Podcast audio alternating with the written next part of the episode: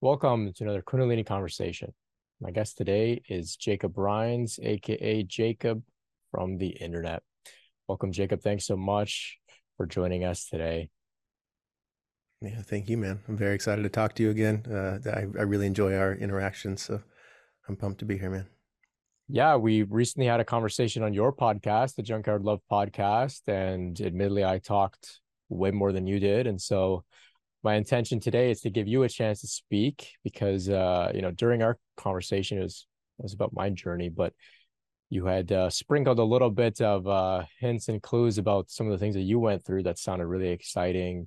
You know, some Kundalini awakening experiences seems to have begun, um, I guess, in your in your mid twenties, about uh, six six years ago now.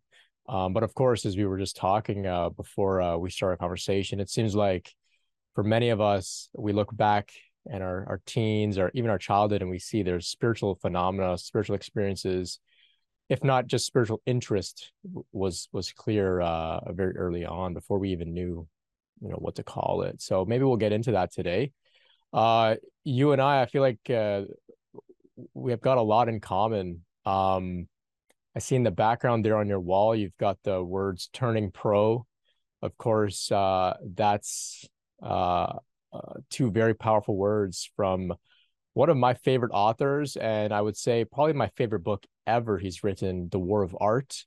Mm. And I take it it's it's really influenced you. It's really influenced me as well. Like I said, uh, uh, my favorite book ever, and it's what got me started in doing this work. And so I'd love to hear about your relationship with that type of work as an artist yourself, a musician, um, very creative person we have here. Everybody is Jacob, uh, spoken word artist, DJ.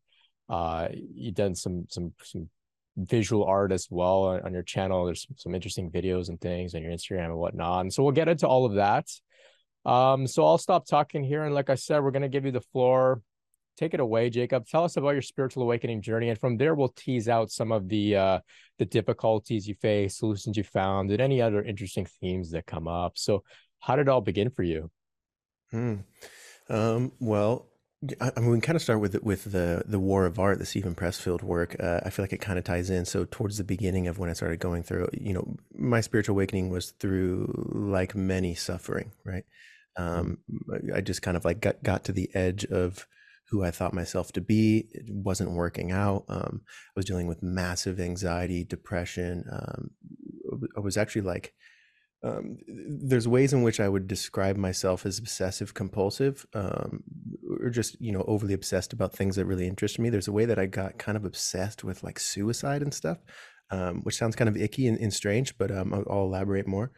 Um, the uh, the war of art. So amongst my healing, I started reading all these things and listening to podcasts and watching YouTube videos and listening to lectures and somewhere along the way, um, I heard about the War of Art by Steven Pressfield, and uh, it just kind of like seemed like a cool book. And uh, I think that I bought it. I think I bought a physical copy, but I could not get myself to sit down and read it, and I could not. I couldn't sit still long enough to read it, but I knew I really wanted to read it. Um, so I ended up getting it on Audible and I hit play in my driveway. It, it, I was like very determined. I was like, I want to read this book. I was very like um, kind of mean to myself at, at this moment in my um, kind of healing journey. I, I, was like so mad that I couldn't sit down and read it. So I bought an Audible and I'm a runner. I really like running. And so I was like, cool, I'm just going to hit play in my driveway and I don't stop running until I finish this book. Um, so it was it was cool because like you don't even realize how how much that intertwines with the the themes of the book. You know, fighting resistance. If anybody else has ever read this book, it's uh, you, will understand the correlations. But um, yeah, so I read it and um, it was dude. It was also so profound to me. It, it was really like putting words on this thing that is is common amongst people who are artists is common amongst creators you know we have this resistance and you know our job is to is to accept the resistance and uh, get in contact with the muse, you know. Um, and so it, it just felt it felt very felt like I kind of won that battle. You know, steven Pressfield talks about how he uh, finally uh, found himself like he wrote a little bit and then he was washing the dishes and he he was like whistling as he as he cleaned the dishes and then he kind of had this moment of realization like oh I just I just like did the work you know like i'm, I'm at this this place of peace doing the dishes because i did my work that i'm supposed to be doing um, and so for me as i was running and, and i finally finished the book and i was like man oh i just did my work like i found a way to make it work for me personally like my version of of uh, creating and doing the work has just been done. Cool. I, I, did my work for the day I ran, and I finished this book that I was determined to do it. So, um, yeah, that's the that's the the the war of art, um, which turning pro thing on my wall is I think the second book in the the series of, of sorts with Steven mm-hmm. Pressfield, second or third. Um, yeah. And, and that's and that's kind of just you know like we discussed before, Brent was um you know it's kind of like taking your taking your work serious. Like, dude, if you're an artist, if you have these these thoughts and ideas, you know, it's clear that not everybody else does, and so your your work is to take your work seriously and do what you got to do. Like sit down. It's it's not like you write when you feel like writing. It's you write because you made a schedule to sit down at 9 a.m. every day. That that sort of thing, um, which is always is always kind of a struggle to be natural about your work as well as uh, be rigorous. You know, there, there's kind of a, a fine line between not forcing it, not strangling the art by like I got to sit down and finish this thing because people need to hear it. And I need to change the world versus you know, uh, just just doing what you must do. Um, so I had, you know, you know, we, we mentioned before we started recording that, um, you know, a lot of the Kundalini awakening stuff, the awake spiritual awakening things are, as we get through them a few years into them, we start to realize that it's not really a one moment, you know, like I would say that my Kundalini awakening happened when I was 26, 27, but in retrospect, I see how my entire life has played into it. You know, I, I had um, w- what I would consider, um, and for a long time, I would consider myself a, a, complete victim of these things. But I had a just a tough childhood, man. I just, um, essentially, my father got addicted to like really hard drugs when I was like eight or nine, and it completely crumbled our family structure. I have some older sisters, um, and you know, long story short, I ended up kind of like raising myself in a lot of ways from those years. And so just like the way that I that I had experienced the world was like, oh, dude, none of these adults are taking care of me. I got to take care of myself.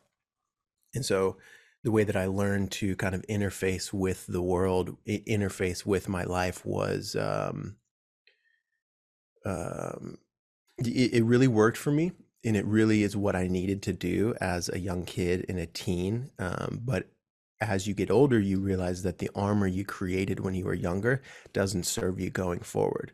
Um, and so the the structures that I had created to kind of like, you know, let's say spiritually bypass from from learning from my trauma, you know, um, uh, they did work for me, and and you know, I I was successful in certain areas of my life, but as I got older, you know, these things like like this pain of this little kid who's still hurting inside me starts beating on the walls from the inside you know?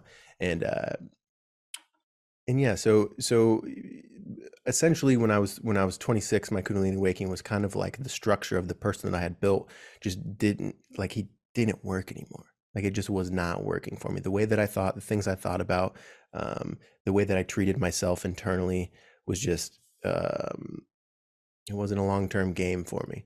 Um, and so I think that I don't know. I, I don't want to. I, I, was actually debating on on whether I would I would explain this part.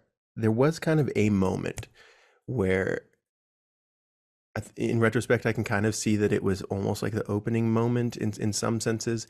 Um, but I actually, so I'm a DJ. I've been a DJ since I was twenty, I think. Um, and just inevitably with the world of DJing and clubs and and in bars and staying up late and those sorts of things, um, you know, like partying and drug use and all this stuff was was part of my journey. Um, and I wasn't like really super deep into it. I was kind of the guy who would like play a little bit along, I'd have a couple beers, sort of sort of thing. You know, I've, I've been drunk plenty of times, of course, but um, the uh, co- cocaine came into the world, and uh, that kind of like that really like exacerbated my like self-worth problems inside and it, it would just turn into me like trying to get high to shut up this internal voice you know to try to this extreme form of escapism um, and I, I had a i had this night i was in a long-term relationship. I had this night where we were out at the bar and i was I was cool guy Jake. Everybody knows me. I play at this bar all the time. The bartenders like ignore the person in front of them and get my drink. You know, this this like ego. Yeah, man, I'm popular here. I'm cool. This is like I'm I'm the jock in high school. This is this is my vibe here. Um, and uh, you know, people had bought me shots, and so essentially I was like a little too tipsy, and I got behind the wheel um, of, of my car, and I had my girlfriend next to me, and I reached into my wallet and I pulled out this bag of coke and I did a key bump. And uh, it was interesting because it's like as soon as I did that, like I don't know if I, you know, punched my my prefrontal cor- cortex in the face or something with this, but it was like I had this out of body experience when I did this bump of, of cocaine.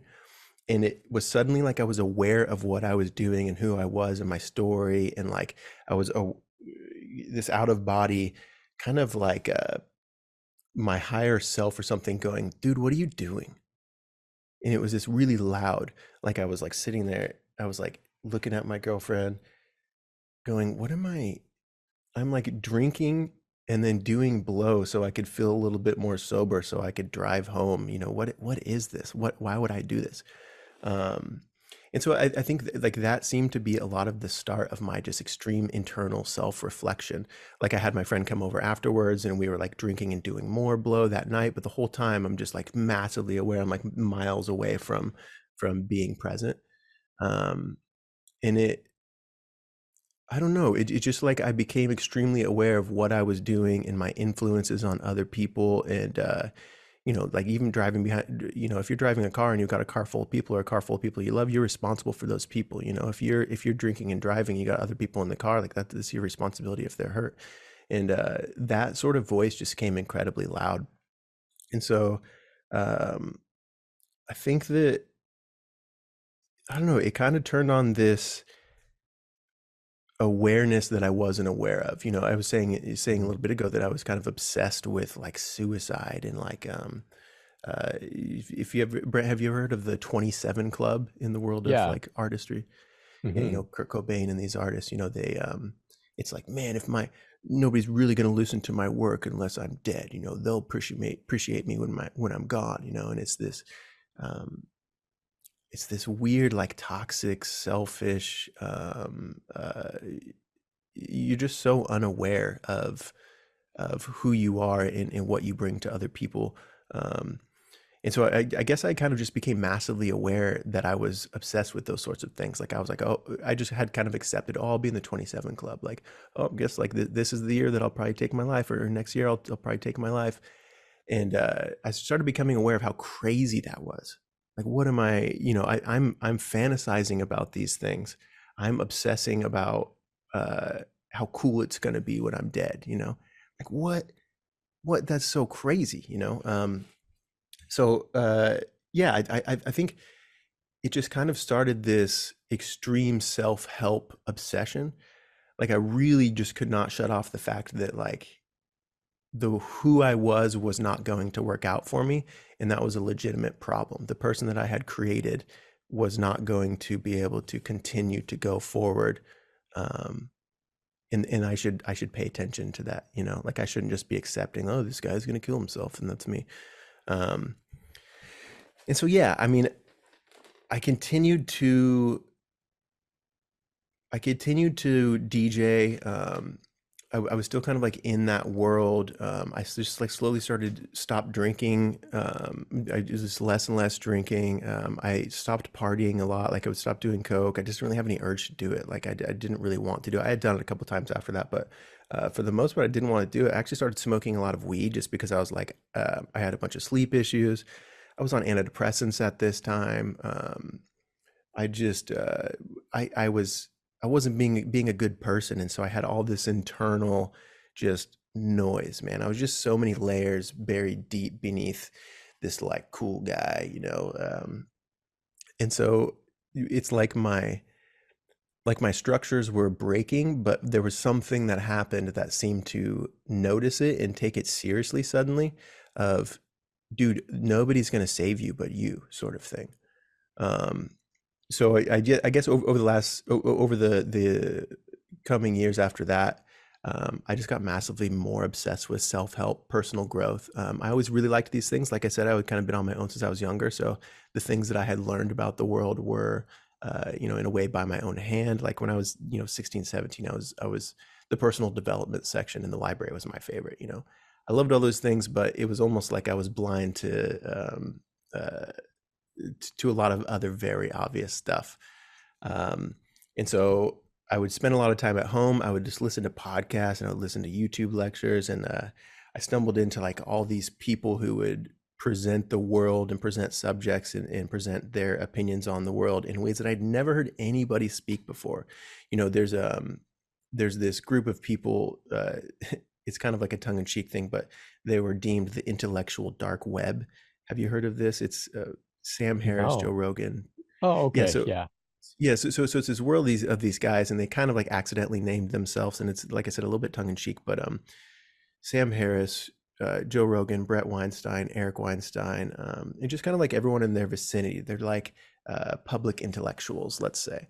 And uh, man, my YouTube my YouTube algorithm was just feeding me that stuff, and I was listening to it. I mean, I get to the point where I was um, uh, somehow I was lucky enough to to have like extended periods of time off of work uh, where I'd maybe do like one gig a week, or I would have like a couple months where I wasn't working.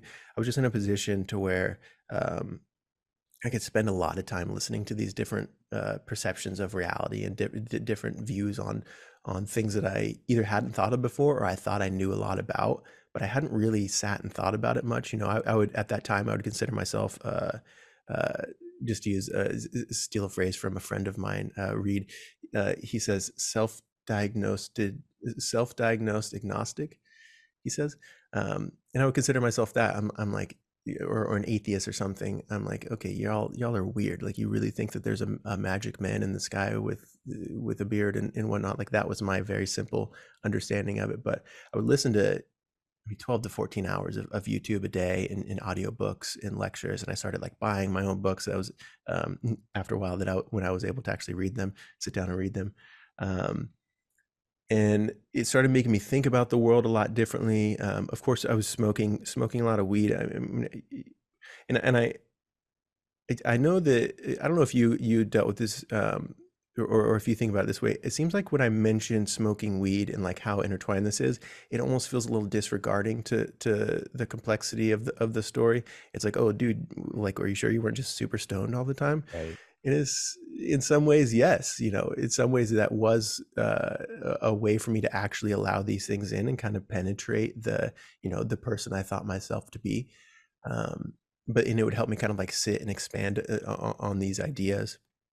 Um, so I would just I would listen to listen to lectures, um, and then I think inevitably we stumble into meditation, right? You know, like if you're trying to heal, if you have anxiety, depression, like, well, have you tried meditation? And there's these meditation apps, and there's all this all this stuff, this whole world of self help, um, and it brought me into meditation. But the way that I work is uh, I'm like very extreme about things, you know. Like I said, like I get I get overly obsessed with stuff, and um, you know, like the way I read that that book for the first time was cool. I'm not going to stop running until I finish this book, and so that kind of turned into my mindfulness and meditation journey.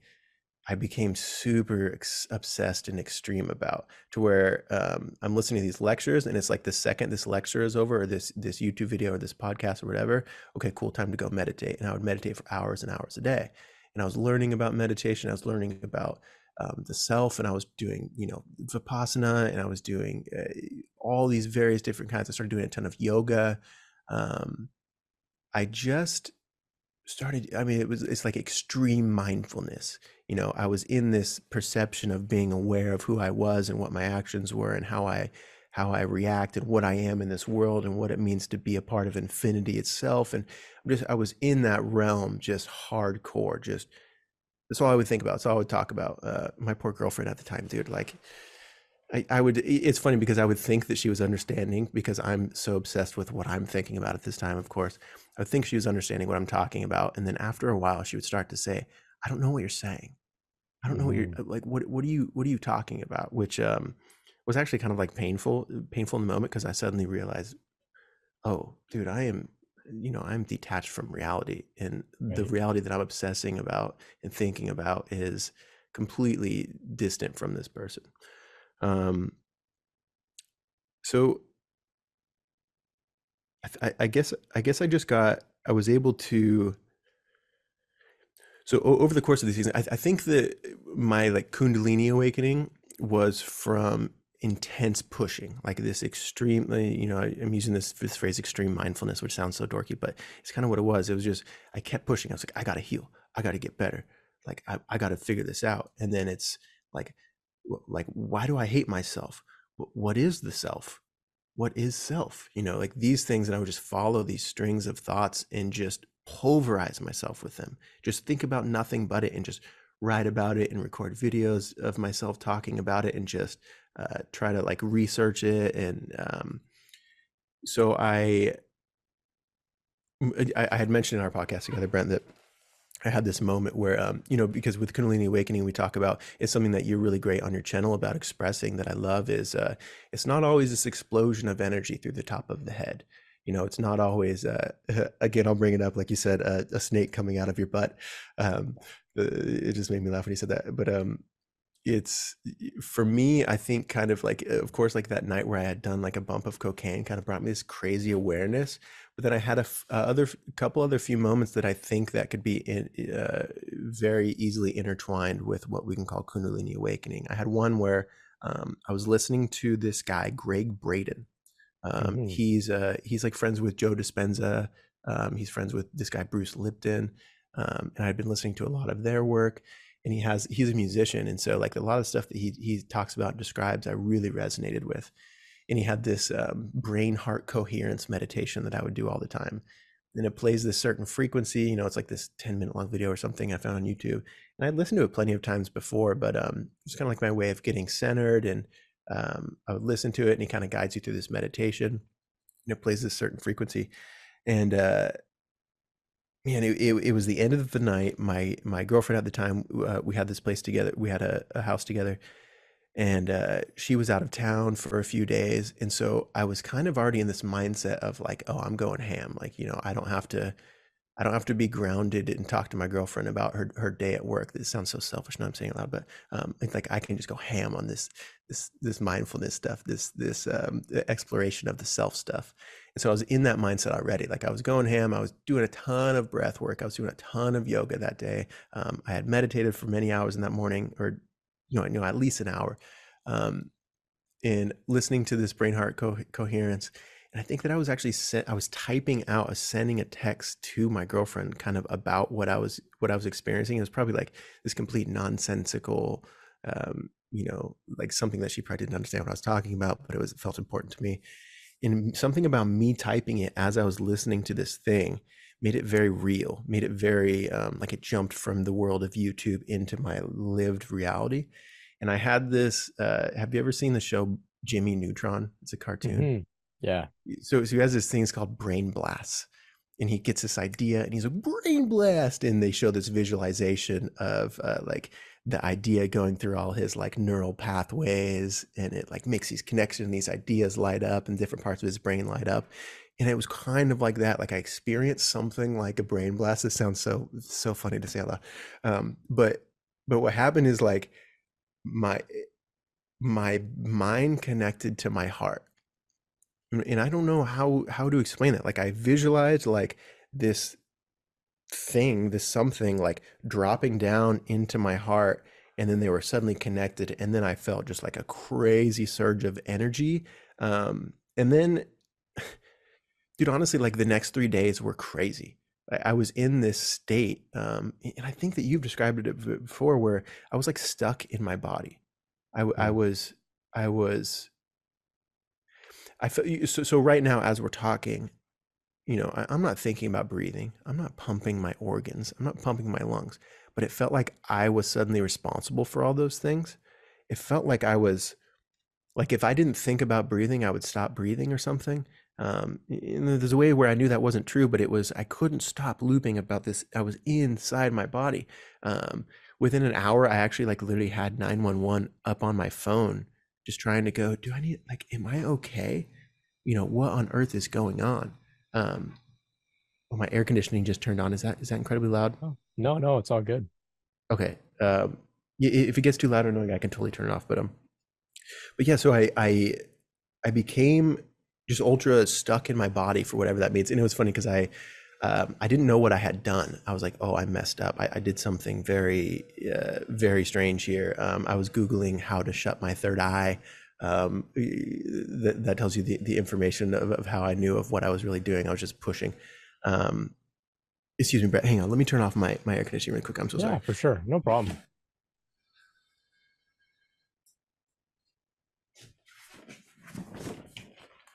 it's just so loud and I don't want it to uh to harm the recording. But um yeah, so uh I I was just in this state of like being stuck in my body and I, w- I was home alone and I was just in, this complete state of fear. Um and, and I think that that when that happened it kind of made me again like this other realization of whoa, I'm going hard on this. I'm going crazy intense on this sort of stuff. Um uh and and so you know then i'm looking for for grounding and i'm looking for like what is going on. I posted on reddit um uh, i don't remember what subreddit was maybe like spirituality or something basically like yo i, I think i messed up. Can anybody help? Uh, i've been listening to all these sound frequencies and uh you know people were sweet enough to suggest some stuff to to help me get a bit more grounded but um so i that was certainly a moment um the brain heart coherence thing was definitely something that now I think I would it correlate to something to do with kundalini like I was moving the energies throughout my body like suddenly surged um, and then I had to kind of like it took me a while to kind of sit with that. Like I don't know that I fully snapped out of the being stuck inside my body thing. Like I think it kind of slowly integrated in, in a strange way um, in, in yoga and breath work and that sort of thing of, of course helps. But um, um, and then I had a um, I don't know the exact linear time for all this stuff. It's kind of a blur actually, but um, I also had a moment where uh, I was doing a hypnosis, like a self-love guided hypnosis. I got like kind of obsessed with hypnosis for a little while, um,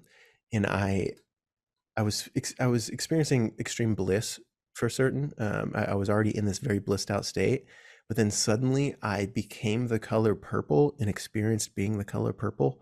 Um, and I don't know how to explain that. Like I just it was I was both liquid and smoke in the color purple, and it was like this crazy blissed out state. And um, I think it, in like after that, I think I had a few weeks of being just light footed as heck. Like I was just blissed out for a while after that. Um, I also had a moment where I did a um, it's not like a past regression, but it's like a I was following some guided meditation. Uh, I was doing a uh, like some sort of like what is it like child healing you know like in, in healing your your internal child um and i had this essentially i was um i think i was just to add to the visualization i think i was doing breath work and yoga naked in my basement all that day um it's hilarious to share these things because it just seems so insane now but I was doing this like childhood thing, following the meditation, um, and I actually saw my younger self. Like I saw my teenage self. You know, I had mentioned before I had kind of built up this tough, like this is who I need. Um, you know, and, and then I suddenly like in my basement. Um, it's not that I like really thought physical young person walked into my basement or anything, but I saw my younger self. I hugged him, I cried, and I said, "You did great, man. I got it from here." And it was like this you know another explosion of just healing. Um, and then I, I, I still don't know what to make about this part because um, i was listening to a lot of frequencies and stuff. I saw the um, in hinduism is it ganesh with the many arms? Uh it... many of them have many arms i think. Uh, oh.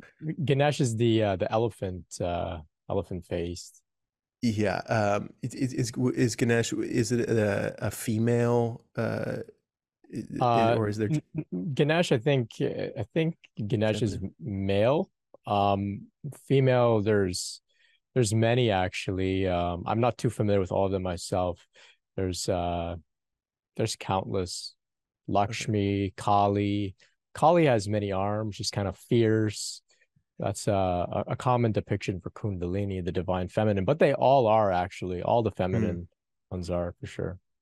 Okay, yeah, because it could it was it was certainly had a feminine energy, um, and it had many arms. In, in a you know you know I say this I know I sound like a, a, a bit daft, but um, it, no, I didn't know any of this stuff. I didn't know any of these people. I didn't grow up with a religious or spiritual or, or any of that. You know, I, I almost kind of like made fun of that sort of stuff in a way. Yeah. Like, um, not not in like a mean bullying way, but kind of just in like a, all right, y'all, y'all are like whatever you want to do, but y'all are crazy about that weird religious spiritual stuff. You know, that's just yeah. kind of like my perception of what God was. But um, so yeah, after I like hugged my younger self, said thank you, I've got it from here. Then there was this moment of of uh, experience the, the many armed God, and it was this feminine thing, and again that put me on another. I, I would say like probably a couple weeks, if not a week, um, of just blissed out. You know, it's like I had cleared this very big blockage or something. I know that's kind of a, a bit of a strange term when it comes to like chakras and block chakras and stuff, but um, um, yeah. And so uh, l- let's say like those four experiences were kind of my.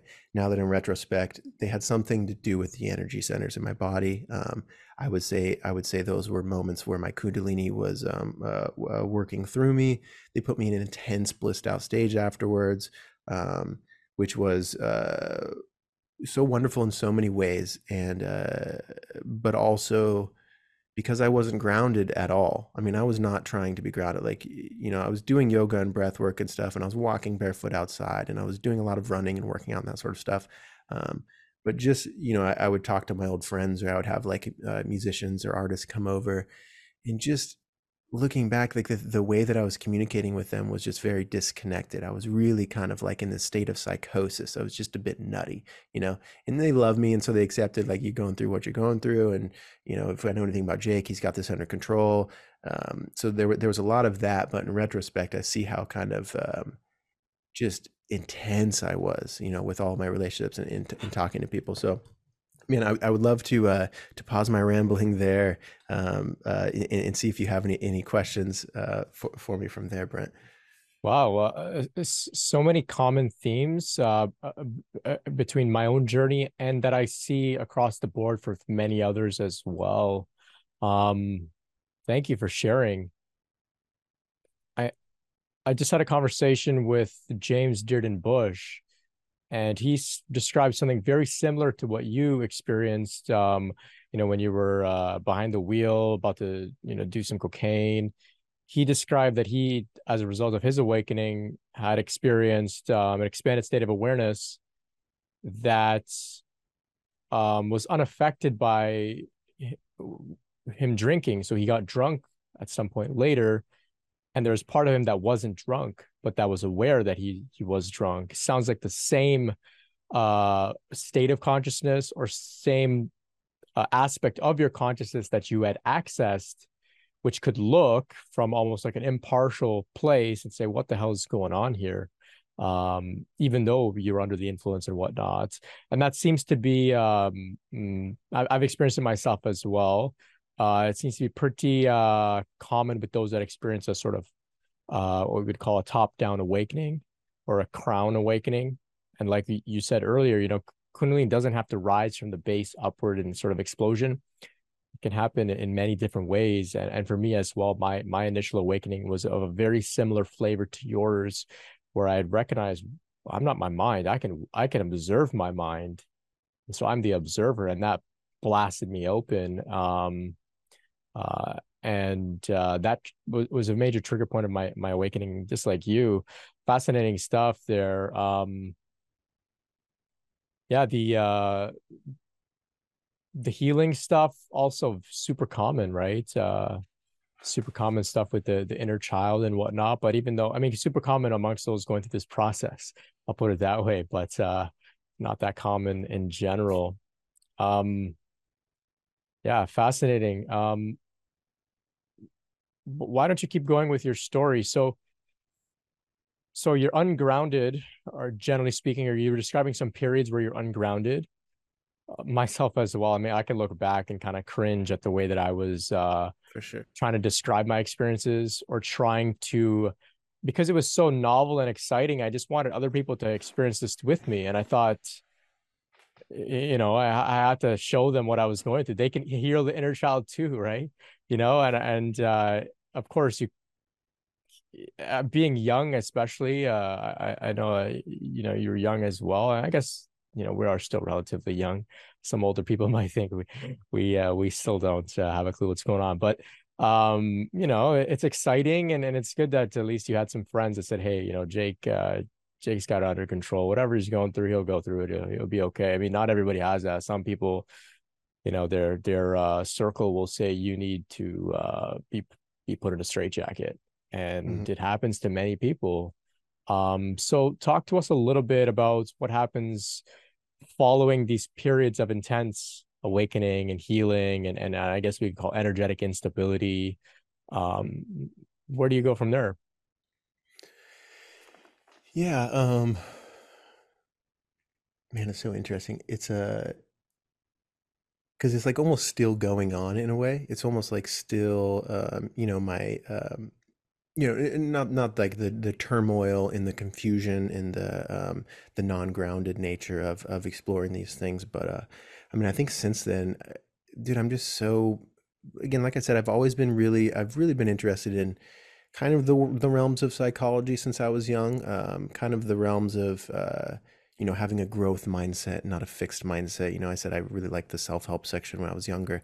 I always loved that sort of stuff, but uh, now it's like I'm just massively uh, I don't want to use the word obsessed, like as if I've you know cured myself of being obsessive about things, but I'm just it's, it's like so much of what I think about is identity and self and uh, personhood and uh, psychology, anthropology, uh, uh, philosophy. I mean, I I um, you know in a lot of my artistry work and a lot of my poetry work, I kind of this, sounds a bit self grandiose, but I kind of like to consider myself a philosopher and not a philosopher who, um, you know, I don't have a degree. I didn't, I didn't go to college for any of this sort of stuff, but, um, you know, not a philosopher that studies all the great philosophers and can tell you everything that Freud tells you. Uh, like I, I like the practice of philosophy itself. Like, how do you philosophize your life? How do you, know, what, just the philosophy of self, you know, um, this like super uh, sure obsessed with, with those sorts of things. And so I've kind of remained in that realm. You know, uh, I, I, I consume a lot of podcasts. I consume a lot of um, audiobooks. I consume a lot of books. Uh, and just I contemplate a lot. I do a lot of meditation still. Um, it's it's a bit more grounded. Um, it's not like the only thing I think about. I don't go into every single interaction in my regular life and try to get people to think about it. Um, what's actually very cool, I will say, is um, I, I show up and I, I play the game. You know, you know, Ram Dass has this way of saying, um, uh, uh, you know, you're you're you're in school. Why don't you take the curriculum? You know, um, uh, he had a, a, disembodied being tell him that, and basically that's like, um, you know, before enlightenment, chop wood carry water. After enlightenment, chop wood carry water. And it's this: uh, you can't go into everyday life like I still got to pay bills. I still got to work. Um, and and most people don't think about this stuff at all you know i would say i don't know what 98% of people 95% of people or something aren't in this realm. So if you go to work and you're just trying to like talk about spiritual enlightenment or um like hey man you know you don't really exist right you're like, yeah. what? You know, it, it, it, makes you feel more disconnected from people. And so um, a lot of the last few years have been almost like my integration back into the into the world of uh, of just just being with other people and and loving people for exactly who they are, not who I who I wish they could be. And if they could just see infinity like I see, then they would really understand and they could heal all their childhood trauma, like you said. And um, uh, so where I'm at now, um, I mean, I mean, I mean, I'll say that in a lot of ways, my life kind of did fall apart after all of that. Um, and, and, I hate to say that and like freak anybody out who's going through um, in, in any any sort of uh, their their journey right now, and and just uh, um, you know b- bear with me on, on this story here. But the, um, I was in a relationship. We were together for ten years. Um, thought we were gonna have kids and get married and those sorts of things. We kind of just decided like it was this weird like disassociative state, but we kind of just suddenly decided that um like the that isn't the route that we're gonna go and we're gonna split up. And so that was just like before I knew it, I'm packing my stuff and I'm like, what the hell? What is going on? And then we would have conversations and we're we're breaking up at the dinner table. It was very very civil you know uh, this woman is, is is so wonderful. We, we, had you know for all of our lack of communication we had some wonderful communication as well. Um, in retrospect these were you know really such a gift of 10 years with this person. Like we had just an incredible relationship such a fun time. Um, but uh, it, it was more of it was almost like this thing was working through me and i'm like saying these things out loud and almost again observing myself saying them like is this really what i want? Like but it was is almost like I was noticing that I was following my intuition in a very real way. Like w- what needed to happen in that moment was this breakup, was this okay, it's time for something new in my life. Like it's time for the next chapter. Um, but I also was aware of my, like, I, don't want to leave this person. This is safe. I, I like this person. I like this here. My life is cool here. Um, but there was also just this awareness that this isn't, this isn't for me anymore. You know, I've grown out of this um, in a, uh, you know, and not in a, a, better, like I'm, I'm, I'm higher than you, um, but just in a, I'm no longer in alignment with this. Mm-hmm. And so, in order to follow my intuition, for it, in order to follow my gut, and this this needs to happen. And it was weird. So I, am living in Austin, Texas now. Um, I was living in Washington State then. Um, this was during the pandemic, and uh, my work, where I make my money, um, has been as a, DJ and audio engineer. Um, I have an audio engineering degree, um, which is actually kind of like a funny degree. Nobody really respects it. It's like this dorky, like it's almost an embarrassing thing to say. Yeah, I've um, got I've got an anthropology degree. yeah. People people think it's uh, it's archaeology, and I don't even correct them anymore. Dude, that's so funny you mentioned that. I just talked to somebody yesterday who who confused the who, who conflated those two. And I just yeah. okay, that's what you're gonna find fossils. Um uh yeah, but um um and so so I, I wasn't working. Um and so I, I was at this place where um I was still I was still pretty out of it in some senses. Like during the breakup, um, there was still like I would have days of of um, you know bouts of, of depression where i was just you know feeling so sorry for myself and um, it was just really hard for me to stay focused um, you know i was still i still wake up every morning and you know listen to ram dass and do my meditation and yoga and breath work and all these sorts of things but i was still just like it was like i was doing those things just to survive through my day you know i was going through a lot of turmoil this breakup was really tough on me um, but yeah, for, for whatever reason, as we're sitting there at the dinner table uh, with with my ex girlfriend, I, I was like, well, I have to move. I have to move. And it was when it was like I was hearing myself say it, go, why? What? What are you talking about? Um, and I was, I was like, I well, I, I need to move. You know, I had never moved out of that town my whole life, but for whatever reason, I just had this extreme um, intuitive thing that I needed to move, and then I end up going going uh live, living with a friend for a few months and he basically pulled me aside he's just such, such a wonderful guy but uh he basically said, "Look, me and my wife, his, his wife, we're gonna move within the next year. Why don't you come live with us? We'll just charge you. You know, ch- we'll be chill on the rent. Um, get you back on your feet, and just wherever we move, why don't you come along?" And I was like, "All right, bet." And uh, you know, so some we landed in Austin, Texas, which uh, it, from a creative standpoint, you know, um, uh, you know, artistry and, and, all these other things. I had followed a lot of people who had moved to Austin. Um, I was uh, I was really drawn by like the artistry and the music scene and stuff. So it, it was cool. So that's that's where I've landed now is in Austin. Um, it's been really fun. Um, but uh, I, I guess I'll I mean I'll, backtrack a little bit. I had already started my podcast. Um, I'm at like 100 episodes now, but um, my podcast was kind of like trying to help people go through the same thing as me at the beginning. You know, uh, I, I, would say a lot of my earlier episodes are, I mean, they're cringe. They're, they're still they're still available, but I was still learning how to talk to people. I was still learning how to listen. I was still learning how to meet people where they're at and not like force them into the corners of you're on my show. We're going to talk about this. You know, that like uh, there's this there's this there's this balance of, of sorts. You know, with these conversations. Um, and so I started interviewing and talking to a lot of my friends and. Um, uh, people in the community and people that I looked up to. And I had a podcast studio at that time in my basement at the house that we had, um, so I could have them come over, and it was just this such cool thing. You know, they would come over and um, we'd go for a walk, or we would, you know, uh, you know, smoke a bowl and hang out in the backyard for a couple hours before the podcast, and it was just this very, very cool experience. Um, but I, but I had started it. The concept Junkyard Love is the name is um, I had realized that when I was listening to these people on YouTube and online and audiobooks and these sorts of things that um, they would unknowingly say something that would completely shift my reality. You know, two hours and 15 minutes into a podcast of two comedians just BSing, they would say one thing, one sentence in a, such a certain way that I would be primed to for whatever reason that I, that I would like pause the podcast and just go, whoa. You know, I would almost watch my reality shift and I would allow that to enter through me and go, oh, I haven't thought about life like that. I haven't challenged my ideas like that, you know.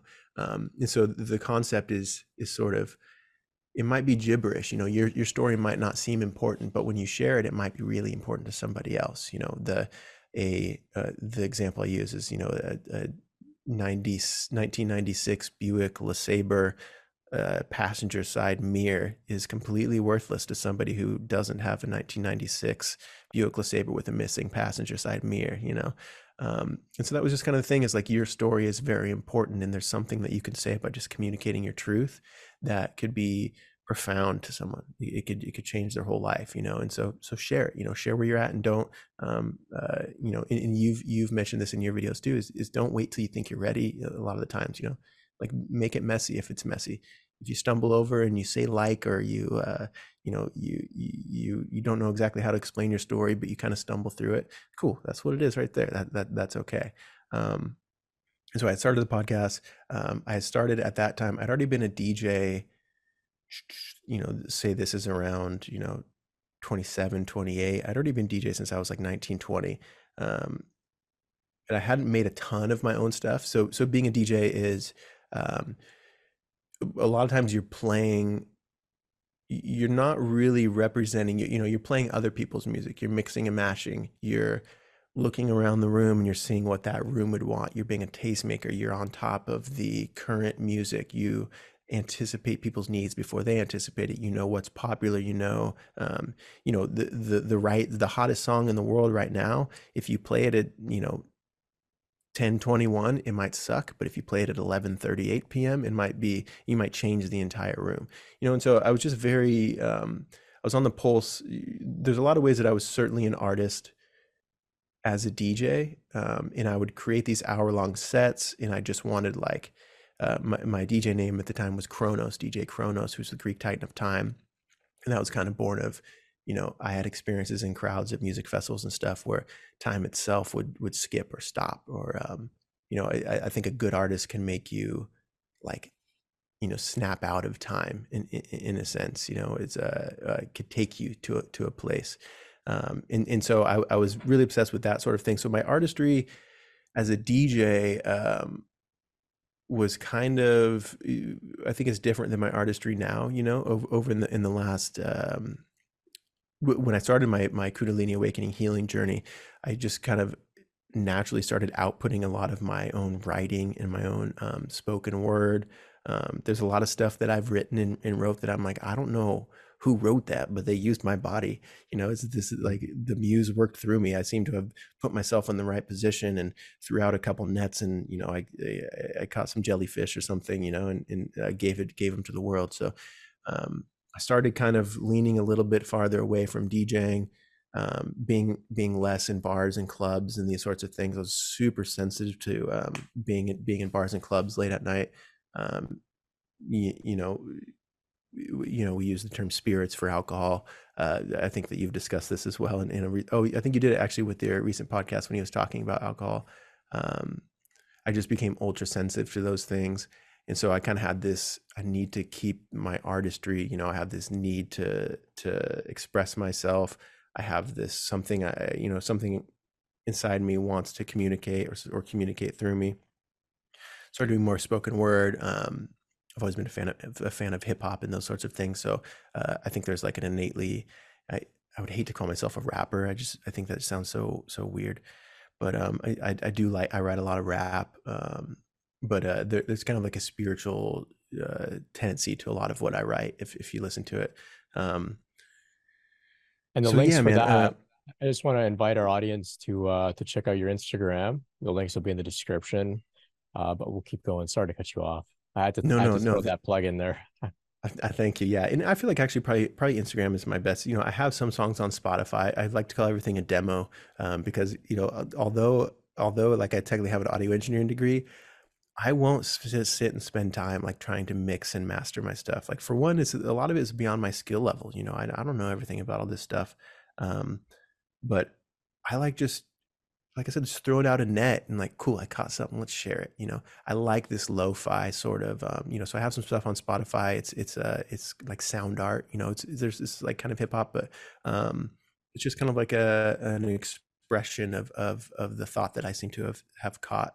Um, but yeah, my Instagram has certainly been a, it's interesting, man, because we have these and I don't know, you, I mean, maybe you experience this sorts of stuff too, Brent. Uh, you know, with Instagram and podcasting, is uh, you you kind of instantly get put into a, a, bubble or a category. You know, it's like, oh, are you trying to be an influencer?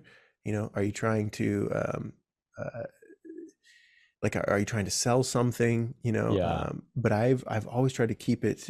Yeah, I always try to keep it to where it doesn't, because that feels icky to me. You know, like I never had advertisements on my podcast. I never had. Um, uh, those sorts of things. That feels like it's instantly trying to sneak, like, oh, hey, look how spiritual I am. I'll help you, but also buy this thing that pays my bills. You know, there's there's there's an integration that I think is is you know um, can be worked on, but uh, I just really wanted it to feel feel authentic. And so um, my, my, Instagram is definitely that. Like I, I try to treat it as you know an expressive outlet and not as I'm an I want to be an influencer on Instagram or I want to um, achieve this thing. You know, I've, I've, never tried to sell anything, any of that. So it, it's just been my creative outlet. I, I really think that, um, I think that if you can penetrate people in their day to day life, as we're all, you know, me for sure, I have my tendencies to just scroll kind of mindlessly. You know, it's something I'm always, I'm always struggling with. Sometimes I do it too much. Sometimes I'm on top of it.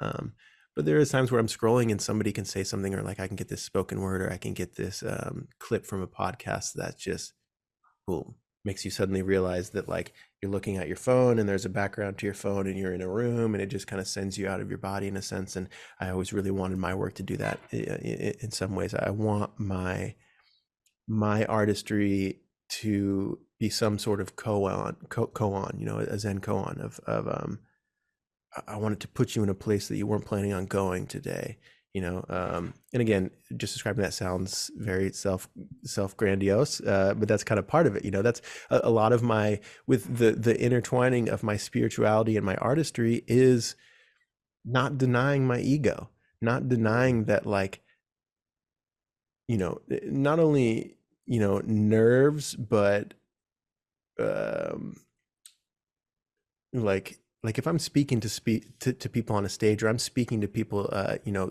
okay i've got a couple hundred people listening to this podcast like that feels cool you know? Uh, noticing that like noticing that you have like an ego side that you know for me like like i said i came from a background of djing where people know my name you know like people in my hometown know me as hey, what up kronos? And like i don't know who they are you know and and there's a balance of um, for a while i tried to kill the ego i tried to reject it you know i tried to uh like you know i got to be next level humble and in in in all these things but there's uh, you know it seems your role as an artist um is is to behold the ego is to um uh i have this line the ego doesn't like change nor grit but loves to feel withhold um and so a, a lot of my a lot of my stuff is kind of a balance of of uh, working with the ego. You know, Ram Dass would talk about uh, how on stage he would be completely aware that um, you know people love him. They see him as this is Ram Dass. Oh, that's Ram Dass. You know, but he's also just there to do. He's there to do his work. You know, parts of him are going to notice those things. There's parts of us that I think socially will. Um, uh, like those things, but we can't define ourselves by um, this pedestal that other people put us on, in a sense. So, um, yeah, um, I, guess that's kind of like I, I try to integrate my I try, I try to live my philosophy and my creativity and my artistry as naturally as I can. You know, I try to, you know, if I go for a walk and I have a thought come into my head that I think is kind of cool or helpful or or fun, I want to share it. You know, but I'm not trying to share it to accomplish something. I'm not trying to share it to, um, uh, you know, gain more followers or or um, uh, you know tell everybody how cool i am you know it's it's this uh, I, I, try to use social media as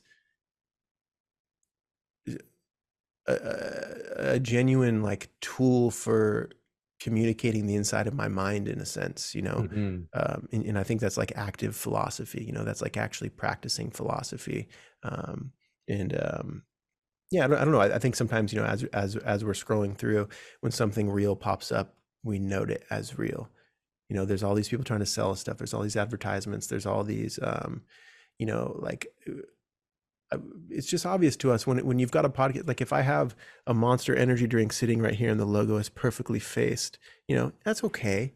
Like cool okay we get it you're sponsored by monster but there's just like this level of truth that we want to be about that sort of thing you know? And i would hate for me having this monster logo sponsorship to deter or or change anything even 1% of, of how i'm going to communicate of the ideas that i catch and communicate. Um, so yeah it's, it's just uh, um, I don't know. My, my social media presence is really like uh, it's almost like this. I'm massively aware, but it's almost like a second ego in a sense, right? It's like almost like this digital ego of representing ourselves, you know. And, and we talked Brent, about um, the beginning of your, you know, you, you were into uh, is it photography or videography? Uh, photography. Photography, yeah. And and you notice that, you know, you have this photography page, and you start talking about spiritual stuff on there, and people are like, "What? Yeah. what are you talking about, dude? Uh, and so uh, I, have gone through that entirely that same thing of trying to find this balance of living through my truth of, um, like, yeah, I want to be an artist, but like, I'm not creating this artist to get famous and get money and like, uh, you know, so I can drive a fast car. It's like, no, I, I want to be honest about it. Every day I'm trying to live as an artist. I'm trying to be as a poet would be in my day to day life. I'm trying to show up as fully as I can um, and, and be aware that I have these different kind of aliases in a sense, but not lose myself into my alias to where I'm denying the truth of my being, you know, because I think that's so easy to do as, as an artist. Um, I think, you know, you know, I was talking about the 27 club. We, we get so kind of obsessed with our image, like, oh, they'll, they'll listen to me when I'm gone, you know, that sort of thing. And it's, it could just be certainly uh, massively toxic, you know? So mm-hmm. uh, I, I'm sure that you maybe deal with some of the similar things of um, trying to balance, you know, your, your personas in, in a way. I don't know. Do you ever, um, do you ever have any like debacle between who you show up as, you know, like who, maybe your coworkers uh, know you as, or who um, I think you're doing some schooling, like maybe who they know you as versus Brent Spirit. Um, do you ever feel any like trip up between these kind of characters you've created at all? Yeah, so I think I've uh, uh, it's taken a long time because uh, you know, like you like you described uh, in your own journey, it, it's it's an ongoing sort of dance and trying to figure it out. And I had my own issues with working as an artist, a photographer, but then also having these like spiritual things that I wanted to express. And of course, um, you know, people that are interested in my photography are like, you know, what the hell is this guy talking about?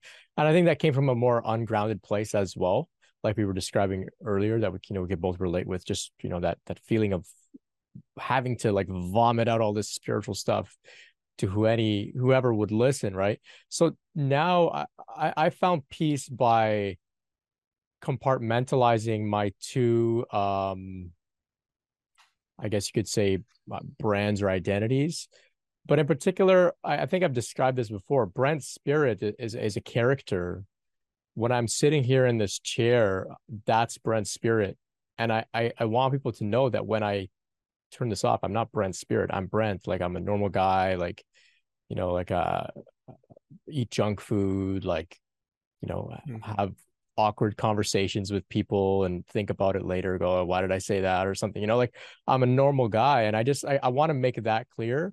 Um, at this point in in my brand or whatever or this journey i'm not too disclosing of my personal life um because i don't want it to be about me as much as it is about the I love the way you describe the ideas that I'm catching and and and presenting. Mm. Um and not so much about me, but I do recognize of course the validity of of the story in the background. And so it's it's a defined balance of of of those two things. But I, I can totally relate and I know that many others can. I think along the lines of what you're saying, you know, you're speaking as as a as an artist that's not creating art as a means to an end to become somebody or to sell something. It's it's for, for the end in itself. Um and I, as you were speaking i remember this, this it's a key concept in uh, bhagavad gita um where krishna says you're entitled to the work. That's your reward is the work itself. But the fruits of your labor that all belongs to god so you don't work thinking, okay, you're gonna get paid or something. You work so presently in the moment, and that is the reward of the gift itself, the creation itself. And mm-hmm. paradoxically, I think those are the best artists. You know, they tend to do well at some point. They tend to have some impact. Um, but then I was also thinking as you were speaking that there are, I mean, back before social media, the idea of being a poet and becoming like world famous that was completely ludicrous. And so poets were poets because of poetry or you know artists were artists because that's what they had that's what the muse wanted them to do. There was no instagram to post it on. You know these people maybe lived in a small little village with same 100 people that saw their paintings and that was it. Um and so the reward i think was the art itself not uh, you know the uh, the accolades that may come may or may not come and i think that's a key theme in steven pressfield's work like you were describing um you know the the, the muse uh inspires you to create and that feels so good in itself. And um you know th- that seems to be uh what i like to try and remind myself of because i can also get caught up in ideas of like you know, I look at the like, oh, how many views did this video get, and and mm. how how does it compare to the last one? And then I remember like, uh, it's it's it's completely out of my control. It's it completely something else. Yeah.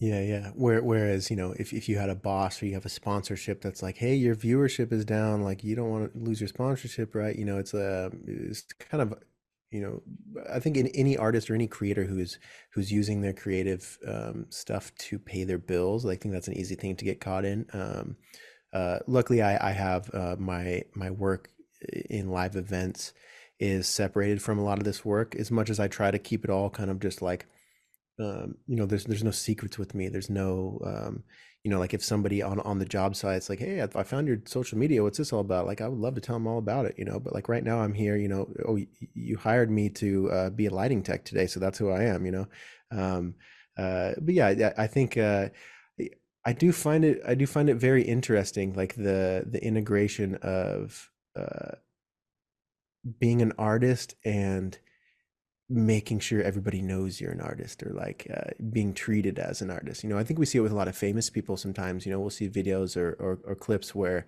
um, you know, like it's it's kind of has this "don't you know who I am" flavor to it, which which is uh uh yeah man like uh I, I saw this video once. It was.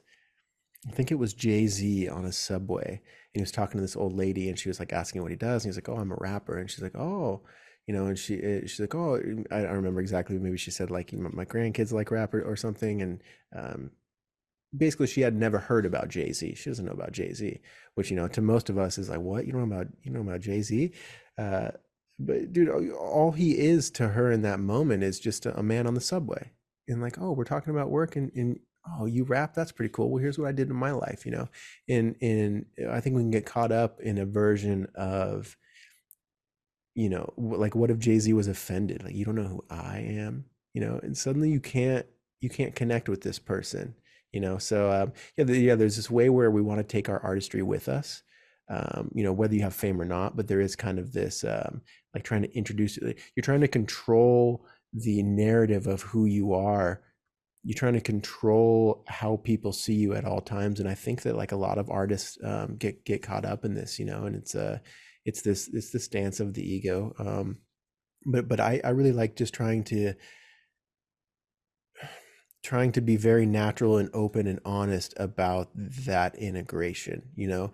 Um uh I, I had this example yesterday so I think that even outside of people knowing me as an artist, or if they've ever listened to any of my stuff, or if they've followed me, or any of that, um, it's been pretty cool over the last couple years just to you know, I'm not trying to force any sort of spiritual talk on anybody. I'm not trying to make anybody, you know, if, if they want to talk about the the Family Guy episode last night and I saw it, cool, I would love to talk about that. That sounds fun. Let's laugh together and and they don't have to know anything about me being spiritual. Um, but it's actually very cool when you relax that like need to like, you know, hey, don't you want to don't you want to heal your childhood trauma? Uh, it seems inevitably people notice what subject areas uh, you seem to be, you know, wise or or intelligent about. So yesterday I was on this gig. I actually um it was I didn't even know it until I got to the gig, but it was a, a private event for the band OneRepublic down in San Antonio. And uh, I only know that because I didn't I didn't meet them or see them or anything, but uh, we're pushing in the cases and I saw their their name on the thing.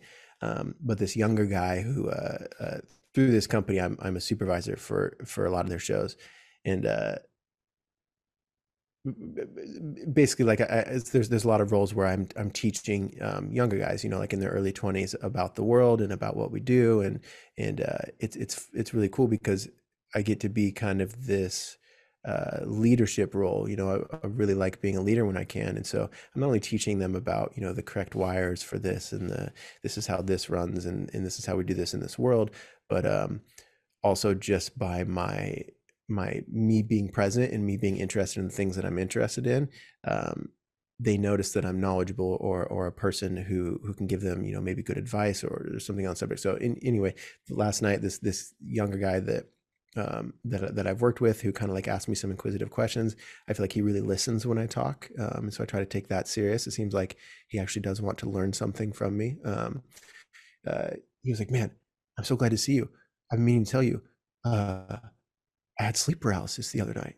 And then I fell back asleep. And he starts talking about all this lucid dreaming stuff. And uh, it's, it's, it's so cool to me. He sees me as someone who is uh, knowledgeable and willing to speak about uh, uh lucid dreaming and the dream world. And, and then so we kind of get into, you know, the whole gig. We're kind of talking about lucid dreaming and all these really interesting stuff. And um, he's inquisitive to me um, and I'm just talking about things that I'm generally interested in. He's asking me questions, and I'm just telling him the truth, like, "Oh, I read this book on this, and it seems like this thing sort of happened." So, um, it, uh, I, th- I, think to round about what I'm trying to say is is that when you just show up, uh, show up as who you are, rather than trying to run around with a microphone tell, or a megaphone telling everybody that you are this thing, I think that opportunities to be the expression of who you are and the things that you're interested in actually come about more often than you may think.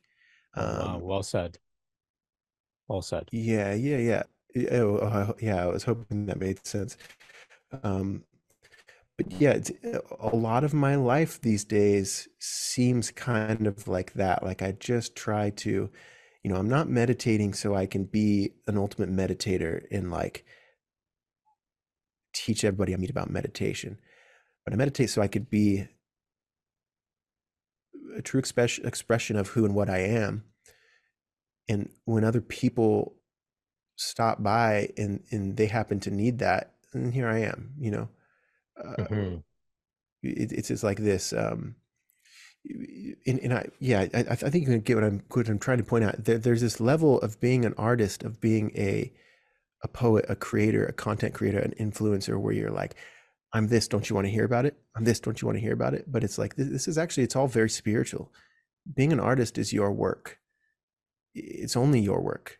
And other people don't have, don't have to give a crap about it. You know, as, as great as it is to create something and have other people see it and have an audience and, and there is that, that whole realm and that's amazing. But there's also a way in which you got to be honest with yourself, man. If you're obsessive about this philosophy, meditation stuff, then be obsessed about it. Like you don't have to run it, run around the streets and tell everybody about it. But I think that there's a reason why you, there's not only a reason for other people in your relationships in your life to, for you to um, pursue your interest in such ways, but there's also a, um, you, you'll begin to notice that when people are trying to come up for air, there you are. You know, mm. like you, you you have the answers. You weren't talking about you, you weren't planning on talking about those things that day, or you weren't reading this book so you can go on and tell everybody about the concepts in this book. Um, and, and if that's what you do, if you have a YouTube channel and that's what you do, like that's cool, man. That's you know that's whatever. But I think there's this beautiful uh, intertwining with artistry, this like artistic spirituality of sorts that is you do your work and just trust that you are affecting the people around you. You know, Right. your Right. audience is just people in the street, your coworkers, you know, your family. Just the presence that you bring because you do your own work isn't about you walking into the room of your family and going, you all need to meditate right now. It's about as they're screaming at each other and you seem to be at peace, like they can't ignore that, you know, like you, they're, they're going to start asking questions in a sense, you know? Um, so yeah, it's just it's, spirituality and artistry. It's very personal, man. It's very personal. As much as it's performed on the stage, as much as it's given to the world, as much as it's presented in this, this sort of way, it's a deep personal work, you know, and it's almost your job as a, you, you've spoken nicely about, um, uh, a lot of like Kundalini stuff is like spiritual puberty in a sense. And it's kind of kind of a lot of what it is. It's like this your spirituality as an artist i think is a way of working on your maturity. Like you're you're maturing into what's trying to be communicated through you. And um, you know getting obsessed with like how other people think about you or or how you're presented or um, uh, you know where your work goes and, and all this sort of stuff kind of gets in the way of your your own personal work. I don't, I don't know. I I, uh, I guess I'll, I'll kind of kind of round out there, but I think overall just the intense personal nature of being an artist is very important. It's not about other people. It's not about. It's not really about the artist. It's it's a very um, it's your own maturity trying to trying to work through itself. And and I think that you know there's ways that we can be untruthful to the art if we're trying to strangle it, if we're trying to hold it, if we're trying to present it in a certain way. You know, it's it's a I don't know, it's it's very personal. Right. I, I love the way you you you you say that. It it is very personal. Spirituality, artistry. What's coming to me here is, you know, if you're if you're in a relationship with another person, your relationship between the two of you is also a personal thing that you don't necessarily present to the world. Whereas, you know, you may see some celebrities uh you know whether it's staged or not but you know they like have a tv show that portrays their relationship to the world and it's now a public affair. Whereas our relationship with our spirituality our relationship with our artistry our art is personal. It, it's um and maybe some of it will leak out into the public here and there but I, I like the way you're describing that. And and going back to the way that you're you're playing a sort of uh mentor I don't know if that word feels right for you, but it sounds like that to me in terms of when you're at work and whatnot. Um, I was thinking of asking you whether you'd consider yourself a light worker. Um, this idea of like you know somebody with with some sort of uh, spiritual intention, you know, doing doing works of service out in the world. Um, I'm interested to get your take on that, but it seems that you know you're you're living your spiritual awakening out in a very integrated way that um, is necessary at this time. What I've said before is that, yeah, I, I mean, I play this, you know, spiritual teacher. And for the most part, those are the people that we hear from who write books, do videos, whatever. And others go through spiritual awakening and think, well, that must be the only job that's there for me now is to, you know, mm. start being a spiritual podcaster or something. Because we don't hear so much from people that are like yourself working in uh, you know the entertainment industry uh, as a supervisor, supporting other people uh, to do their work, and intertwined in there, you're throwing in some of the uh, the wisdom that you've gained along the way, and I think that's absolutely necessary to get this ascension going because we can't all go on retreats and leave our jobs and and start you know like like you did you know consuming hours and hours of content every day and meditating all the time.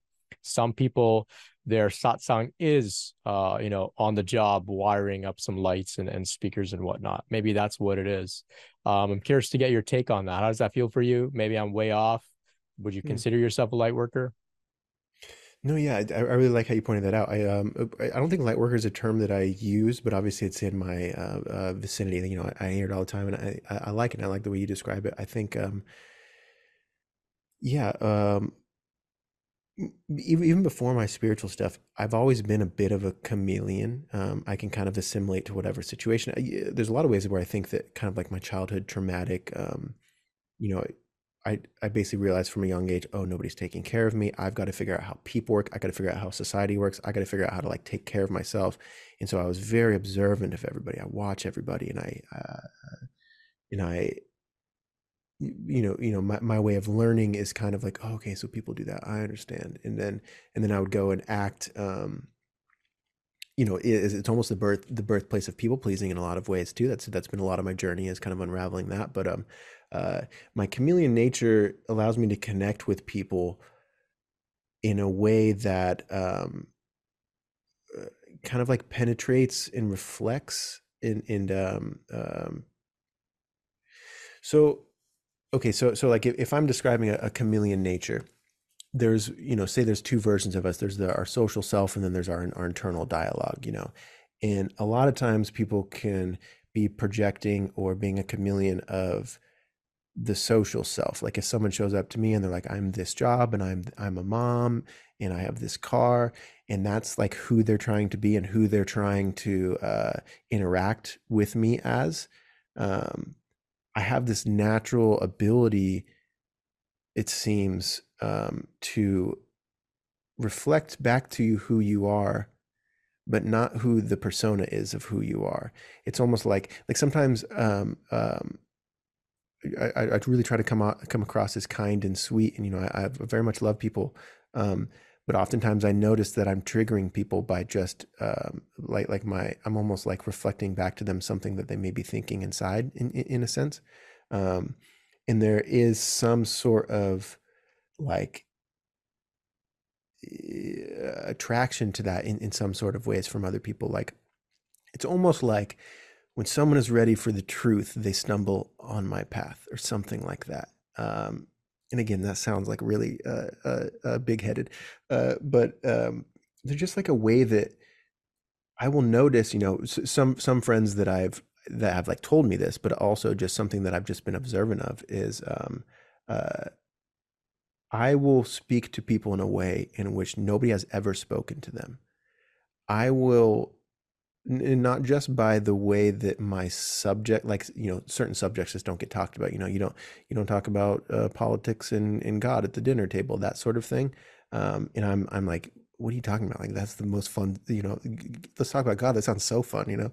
Um, but, i don't know yeah yeah there's a way that i think that now that i'm aware of it man i think that um, there is ways where just me being my true self does kind of I, mean, I don't know if I'm saying this right, but like influences like it, there is some shaktipat. There is there is um, spiritual things that happen within other people by having conversations with me.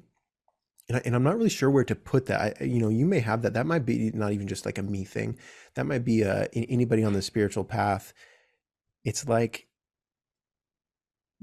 I almost maybe accidentally like give people little glimpses of something that they didn't realize they were carrying around or something or like like um, you know uh, i think love and intimate relationships can often show you this of like um, uh, you know they, they allow the truest version of you to express itself and that is so um, so many layers deep behind people sometimes.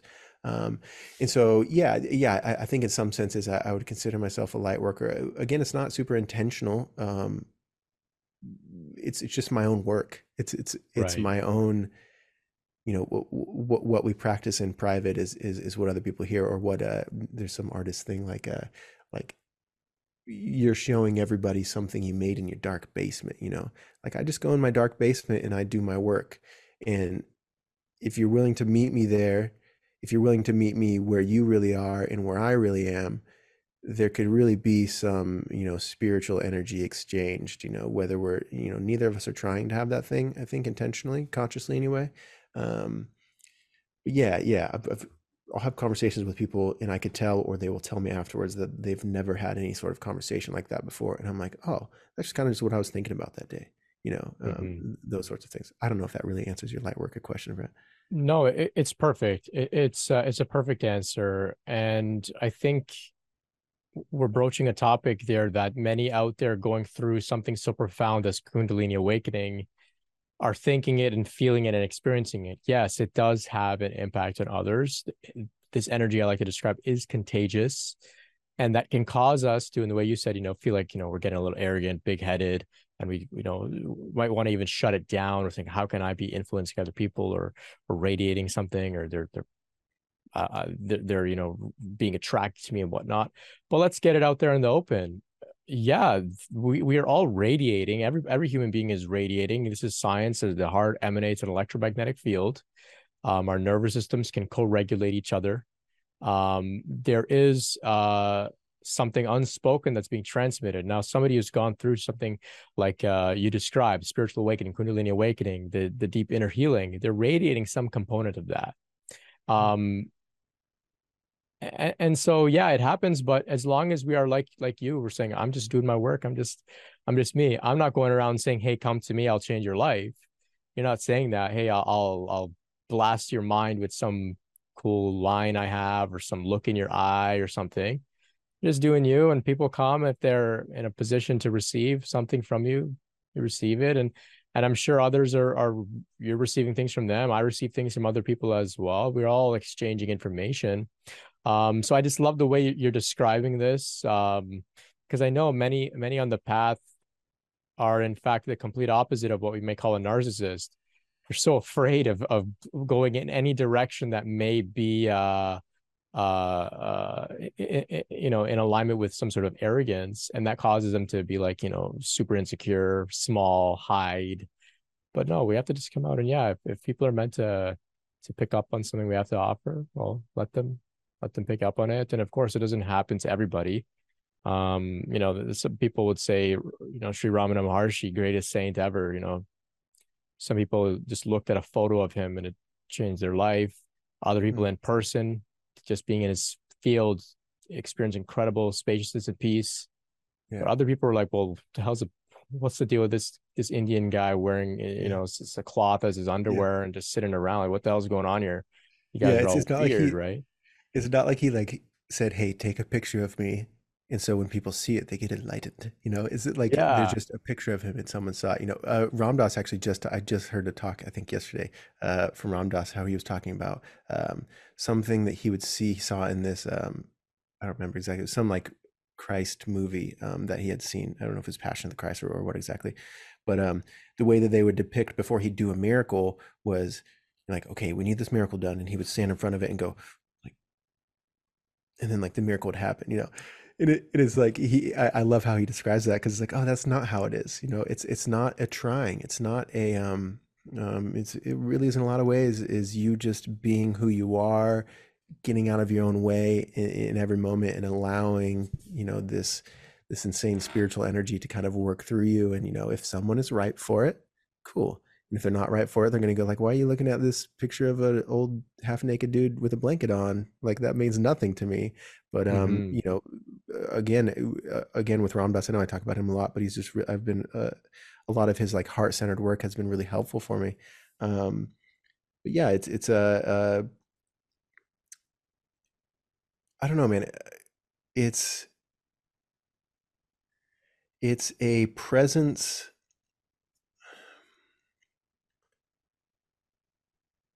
I don't know. I, think it's very fascinating, like the word ripe that he uses. And I, yeah. I, wonder if you think about this, like the, like, what is it that makes, you know, like if I'm sitting here with, you know, say my best friend from childhood, and we've had a lot of similar experiences. We're a lot alike, we're best friends or whatever. And I'm listening to you on a podcast and you say something and I'm like, hold the phone, pause it. What?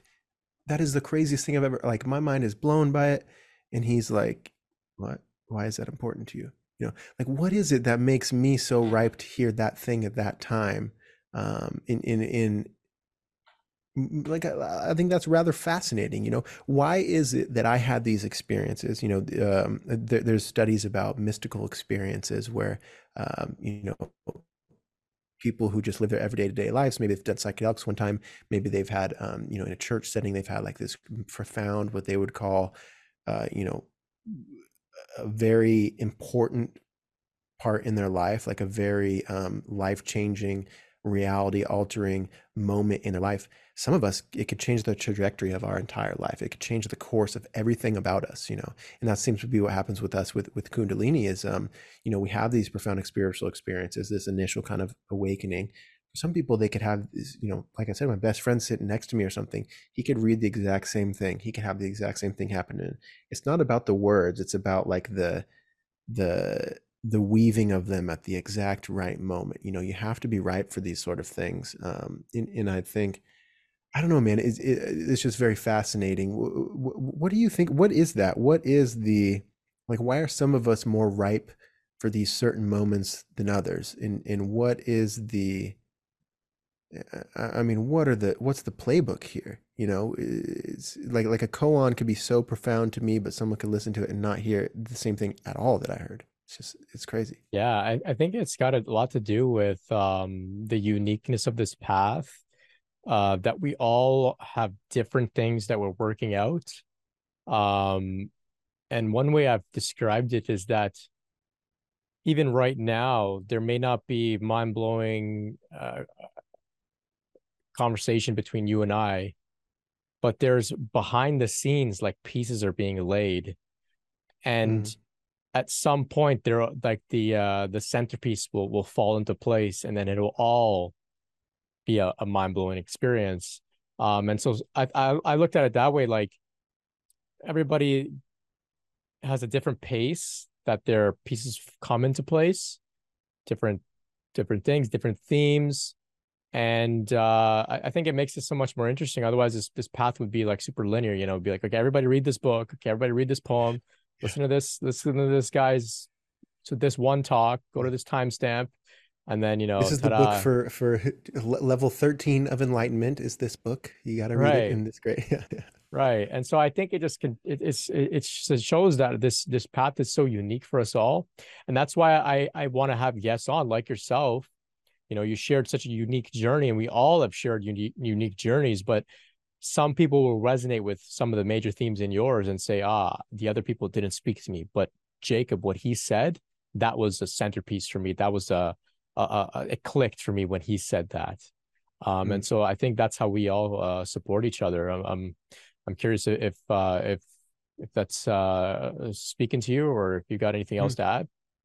No, no, entirely. Yeah, yeah. I mean, it, it kind of correlates right with what I was saying. You know, like like like somehow what I'm communicating or somehow what you're communicating is that passenger side mirror of a 1996 Buick LeSabre or whatever. You know, it's just just just the right part. I was thinking about the um uh, a term I've used in my writing uh, uh, that I had just looked back on my notes uh, is the bottom dropping out um, in a lot of like the spiritual practice is just a continuously the bottom dropping out. And uh, you know not now it's it's a very exciting thing. It's like something you almost want and, and there's almost like a desire for oh cool i could have another revelation uh, you know because because awakening is not a moment. It's a continuous you're consistently awakening. And um, sometimes it feels like you backpedal but then you realize you hadn't and, you're you know this this whole thing. It reminds me of uh, what i was visualizing when you were talking brent was um, you know those uh, at an arcade those quarter machines where you drop like a token or a quarter yeah and they're just going back and forth and if you drop the right token or the right quarter at the right spot and you angle it just right it's going to push you know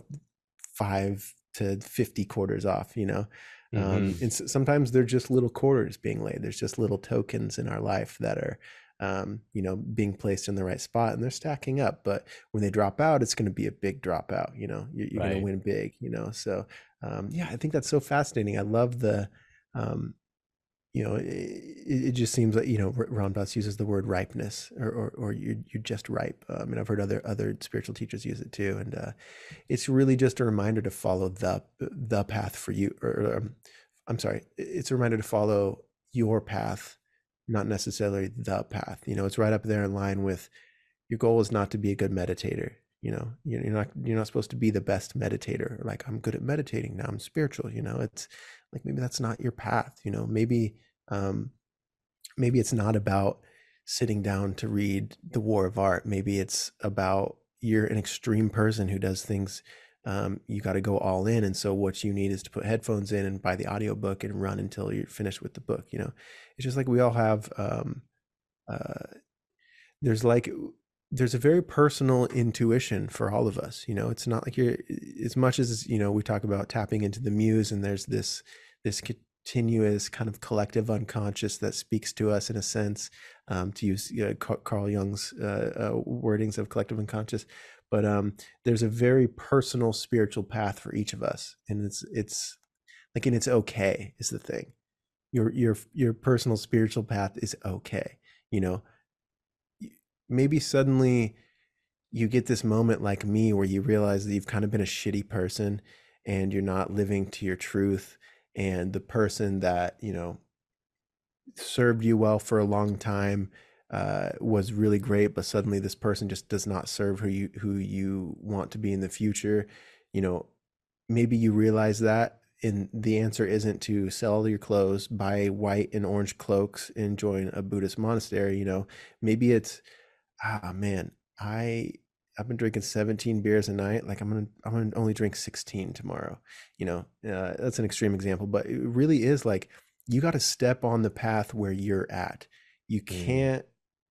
As much as we could use other people's lives and their stories and their journeys as as influences and inspiration and all this stuff, um, you know, I think that's been a huge thing for me is is learning that my path is okay. You know, my my spiritual journey is personal and that's okay you know and, and i can't do it the way that other people did it i tried to read this um, i forget the oh uh, st- have you heard of the term in meditation stream entry mm-hmm.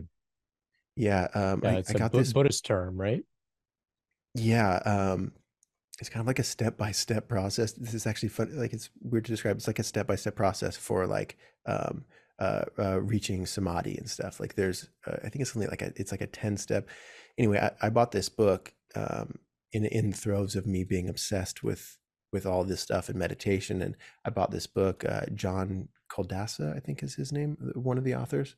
Um, and man, I remember just like trying to push myself, push myself.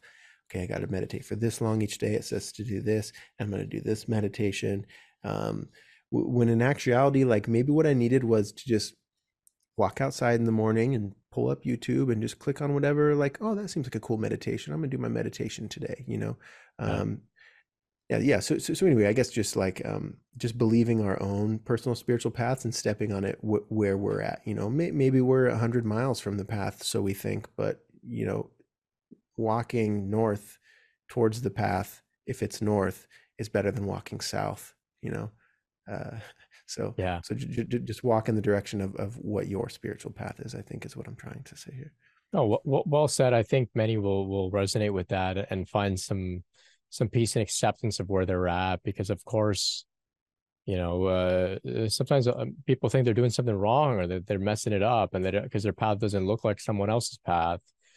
Um, I think it was, it was who like you also had a very uh i guess you could say masculine approach to just going at it meditating really intensely and trying to make it trying. And this was the same for me. I i was very masculine in my approach uh early on. And Adyashanti describes and i can also agree it, it he says his his spiritual path was was one of failure. It just all of his efforts failed. Um he may use the term i'm not sure but i like to say i became exhausted by those efforts. Like i was so exhausted. And that's when shifts happen when i just burnt myself out. Um and that was my path. When i look back on one level we could say well that was the incorrect approach. But maybe trying really hard was the approach for us to get us to, to exhaust ourselves out. So it's paradoxical. Um we can't get it wrong. Even if even if you are trying to like you said you know uh, get on the path where you're at you know be true to your own journey. Even if there's somebody out there who's trying to copy another journey or following a book or tradition to the T, that's still their journey too. You see, yeah. it's like it's it's it's paradoxical, it's interesting, but ultimately I think you've shared some incredible wisdom there. You know, we can't get it wrong. Everybody has to get on the path where they're at. That's gonna look different. And that's really my intention with having guests on this show is to show people that look i can present my story and my ideas in my own way but i don't want it people to listen to me as if that's the only way and so of course uh you know we've got guests on like jacob to share your story that looks so unique and different. But of course, if we extrapolate, there are the overarching themes of uh, introspection, practicing presence, getting back into the body, getting back into the world, um, you know, living a, a real life, paying bills, healing, you know, healing the inner child. Uh, all of those themes have come up today, and it's been a, an excellent, excellent conversation, Jacob. Um, it's about time that we start to wrap up. But uh, I, want to thank you for sharing so openly and, and in such a, a real way that I think is going to really speak to a lot of people. And people will say, "Hey, yeah, you know, I'm, I'm, I, I can accept my journey as it is." because uh, you know we got some inspiration from you so thank you so so on that note please let us know how we can uh, further connect with you um, all of the links will be in the description but please feel free to uh, shamelessly tell us about what you've got going on online and how people can uh, tune in and listen to more of what you have to say. Mm, yeah, yeah. Like I said at the beginning, I, I get to talk about myself, my favorite thing. Um, yeah, man. Well, well, thank you, Brent, so much. Uh, you know, I've, I've appreciated our interactions and our in our conversations very greatly. Uh, I'm really just I'm a fan of your work, so it's really cool for us to be able to actually interact and you know, kind of you know, we get to know each other a little bit. So I think it's very cool. I think it's very cool that you're offering this space for people. Um, you know, dude, it's such a it's such a we've talked about this before. It's such an alienating alienating journey, and you do feel you feel wonky, man. This this whole thing is just just crazy. Whether you use the term terminology of kundalini or even if you use the word spirituality or whatever, you know, we're going to stumble into our books and our learnings of of what wordings and stuff make sense to us. You know, maybe it's through a certain religion, maybe it's through um, you know healing from that religion. You know, maybe that religion harmed you when you were younger, and you're trying to find spirituality after that as a, as an adult. There's all these different levels of it, and so yeah, I think it's very important and very cool that you offer space for um, you know all of us on in in different in different levels and different paths and there's no there's no really wrong or right way. It's just kind of about listening to your intuitive uh intuitive way of guidance. And um yeah i i just i'm really just a fan of your show. I just love listening to spiritual conversations anyway. Um i love hearing when people express themselves uh how they're going through certain things or they've been through that. And then i remember oh dude i had that happen too that's actually pretty crazy you know and it, and, uh, uh, it all correlates so yeah man thank you so much but um yeah so i would say probably these days instagram is is the best way to get a hold of me jacob from the internet um and that is just i try to post my podcast clips on there with guests i try to post um poetry spoken word. Um, like I said, I do some hip hop stuff. Um, I'll do some DJ work. I have like all these different facets of my creative um, journey that you know sometimes i'm sometimes i have four months of just like hard djing you know and, and that's what i'll be posting. Sometimes i have um moments of being very introspective. Sometimes i'm going through another like awakening layer and so i'm trying to share that. Um, i try to be vulnerable on there. Uh, you know like i said i have podcast episodes that are that are like just cringy to listen back to but it's just where i was at that time and so that's just okay. Um, jacob from the internet on instagram um, the Junkyard Love podcast, wherever you listen to podcasts. Um, I believe my YouTube channel is uh, Jacob from the Internet.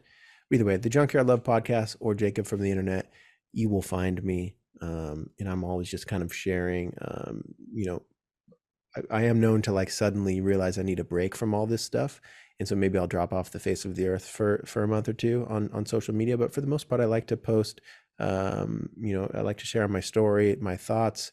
I like to share on my Instagram like things that I'm thinking about or my poetry or things that I've found in the world. Like if I'm listening to your podcast, Brent, and there's just this magical 23 seconds of, of you saying something, I'm gonna share that to my story. I think that's super cool. So yeah, I just try to uh genuinely interested in spirituality and self-growth and all this stuff. And so when I find little bits and pieces of it, I like to share that on my Instagram story and my in my Instagram. So yeah, man. Great, great. So all of the links will be in the description to uh, the Junkyard Love podcast, Instagram, YouTube. I invite everybody to check it out. On your podcast, you've got uh, some some I, I think you call them solo casts where where you speak about uh, you know your journey. Uh, you had a, a, talk about your mental health experiences, um, experiences with uh, I guess uh, cutting out addictions and or, or addictive uh, things. You know. Um, for some time and whatnot, and and all very very fascinating. As well as you've got some great guests on as well, and uh, you mm-hmm. give them uh, a platform to share and and explore and uh, I think even some conversations with some friends too. So invite everybody to check out the Junkyard Love podcast. Jacob, it's been an absolute pleasure today. Thank you so much. If uh, anybody's got a question for Jacob about his journey, can leave a comment below uh, on the YouTube or, of course, get in touch. And I'll invite you, Jacob, to uh, jump in the comments to respond to anybody that has uh, anything for you. So, with all that said, thank you so much, Jacob. To our listeners, to our audience, thank you so much for hanging out with us today. We really appreciate you. And until next time, much love and peace. Peace.